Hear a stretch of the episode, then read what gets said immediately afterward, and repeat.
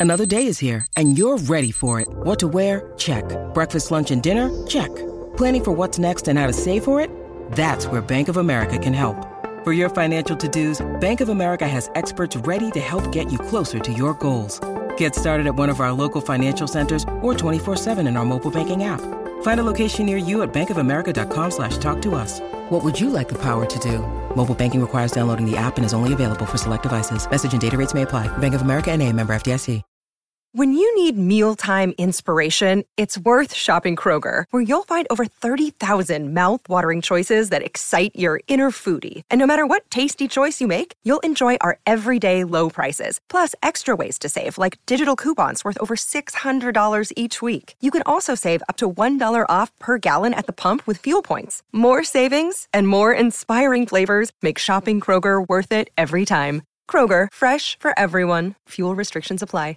Hello, everybody, and welcome back to another installment of Optimal Living Advice, episode 273. I'm your host, Greg Audino. Grateful to have you here as always, especially this time, though, as as you might tell by the title, uh, we, we have a really specific question on board today that most people don't think has to do with them. But this one will be really important for many to hear, both for their own benefit and for the benefit of any mental health professionals in their lives. So let's hear this great question and start optimizing your life. I've been having anxiety attacks, but have had a hard time seeking counseling as I am in the mental health field. I work for a crisis intervention line, and I know most of the mental health professionals in my area. I feel the fact that therapists, life coaches, and counselors are prone to go through these types of things is not talked about enough, and I thought you could share your thoughts on this. So, yeah, a different type of question from what we're used to, obviously. But I'm in complete agreement with the asker about the notion that this really isn't addressed enough. And um, in terms of public perception, this is difficult. Mental health professionals of all kinds are leaned on more and more these days. And while this is, of course, great when considering the fact that it's a reflection of people taking their mental health more seriously than ever, it also creates its own type of shadow for professionals to live in. Now, first of all, they're all booked up. It's, it's never been more challenging to find a mental health professional with availability to take on new patients and or clients. So many are simultaneously experiencing feelings of burnout and feelings of guilt for constantly having to turn people away. And secondly, mental health professionals are being placed in this type of superhero position more often. You know, they're being mistaken for demigods who can provide answers to the universe. And uh, people who enter into mental health services often do so without knowing how the process really works and expecting immediate answers to their greatest life questions. And oftentimes, when these answers aren't received right away, the mental health professionals they're working with are discarded quickly without a second thought. All the while, uh, these professionals stand to feel isolated and forgotten about the more they're used as pawns for the improvement of others, with very little room for error and thus very little room for humanity, the more difficult it can be to manage their own feelings. These feelings aren't just limited to their own personal struggles and mental illnesses and traumas, but now are more apt to include imposter syndrome or a general sense of fraudulence. Now, obviously, what I'm saying does not apply to all mental health professionals, nor does it apply to all the people that consult the help of mental health professionals. But as the demand for this type of work becomes more airtight, there's more tension building on both sides, and therefore more reason to take questions like the one submitted for this episode seriously. So, now with that uh, briefing behind us, let's talk about resources and ideas for mental health professionals who are struggling. Luckily, a lot of mental health professionals are made aware of these different resources that they can and should go to for assistance, and doing so is highly encouraged by governing bodies. For example, most therapists have therapists themselves.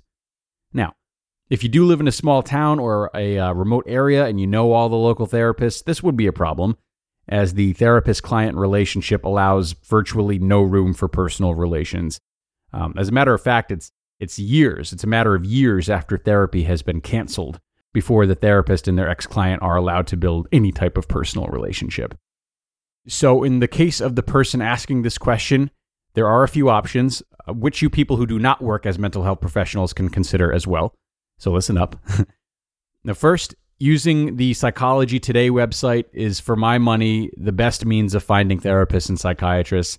You can search by zip code or town, and plenty of results are likely to come up. So, if you know everyone in your surrounding area, like the Asker does, but you're willing to drive a bit further, it's a really terrific option and would be my first choice. You can also use Psychology Today to find groups, which can be enormously helpful in their own right. So, for example, in addition to seeing my one on one therapist, I'm also part of a therapist group, which has been completely transformative. I love it. And these groups can be very flexible depending on how the facilitator or group leader feels. You don't necessarily have to be a clinician to be admitted. And again, in the case of the Asker, I'm sure plenty of groups would wel- would welcome you as a uh, as a crisis intervention line operator. And it's also worth noting for mental health professionals uh, that these groups are often classified as either support groups or training groups. You could imagine the differences between the two, so I, I won't dive into that. Uh, but these groups are labeled by the facilitators themselves, and oftentimes they kind of ride the line between training and support. So in most of these cases where those those lines are a bit blurred, the facilitators will refer to them as training groups so that they can be regarded as business expenses at tax time. Anyway, in addition to Psychology Today as a resource for helping or finding help in person, the next place to look to would be online therapy services. The top two, uh, both of which we've had sponsorships with actually, are BetterHelp and TalkSpace. So these types of services are less expensive than traditional therapy even more so when you consider not having to drive. Um, you know, you're basically assigned to a, a therapist virtually. Uh, of, of course, these these types of services are slightly less personal as well. Um, but you are allowed to message your counselor typically all day between Monday and Friday and can expect reasonably fast responses. Uh, so there are pros and cons. And I've also I've gone ahead uh, like a good boy and done some research for you guys on online therapy services that are specific to what community you identify with. So if you want something that feels a little more tailored to you. Now, these aren't as mainstream, obviously, but a lot of people find comfort in this approach. So, according to Verywell Mind, which is another amazing resource for people looking to improve their mental health, here are the best online therapy services based on specific niches. So, the best for couples is called Regain. The best without insurance is called Wellnite. W E L L N I T E. The best for flexible scheduling is called Amwell, A M W E L L. The best for the LGBTQ plus community is called Pride Counseling. Best for psychiatry, Teladoc Health, T E L A D O C. The best for group therapy is called Circles. The best for addiction is called Monument. The best for CBT, which stands for Cognitive Behavioral Therapy, is called Online therapy with a dash in the middle, so online dash therapy. The best for Christians is called Faithful Counseling, and the best for the BIPOC community is called Ayana Therapy. That's A Y A N A. So, as you can see, there are a lot of different outlets, whether or not you're working in the mental health field. And for the most part, they're all highly regulated, and the people that work for these platforms are well vetted, which is great news, obviously. But uh, I'm going to leave you with this, Asker in between the cracks of getting help and feeling satisfied or dissatisfied with these services, there is one measure that all mental health professionals can and should take, and I'm happy to say that I know many who do.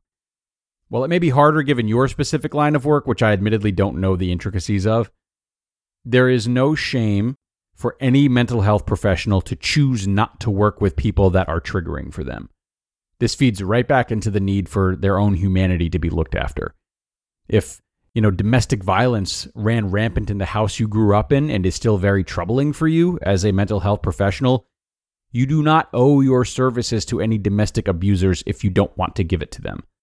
The same can be said about any number of pain points. I don't really feel the need to list them off. Boundaries are for all people, and the benefits of enforcing them in your professional life can lead to a much happier and healthier personal life.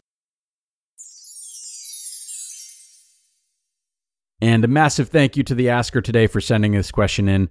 Um, a question that, in retrospect, really needed to be asked a lot more than I thought it did prior to putting this episode together. I really hope that everyone got something from this, regardless of what field you work in. Um, I certainly hope it's left you with either a better idea of how to get help for yourself or how to show love and support for a mental health professional that you may know. Ideally, both, though. Ideally, both. Everyone, if you have a question that you would like to submit, please go ahead and do so. You can email me at advice at oldpodcast.com. Advice at oldpodcast.com. That's the best way to do it. Or I should say, uh, sometimes, including with this question, uh, questions come in via Instagram. so if for whatever reason you feel more comfortable submitting that way, you can message me directly on Instagram. My handle is at simply Greggles, S I M P L Y G R E G G L E S, even though I spell with one G. Um, I'm sorry it's not more professional, but I didn't think that I would be mentioning it in a professional setting. or you can message the podcast account, which is, uh, you guessed it, at Old Podcast, OLD Podcast. Okay. Hope to hear from you all. Thank you so much for being here, everybody. Have a great rest of your day, and please join us for the next one, where your optimal life awaits.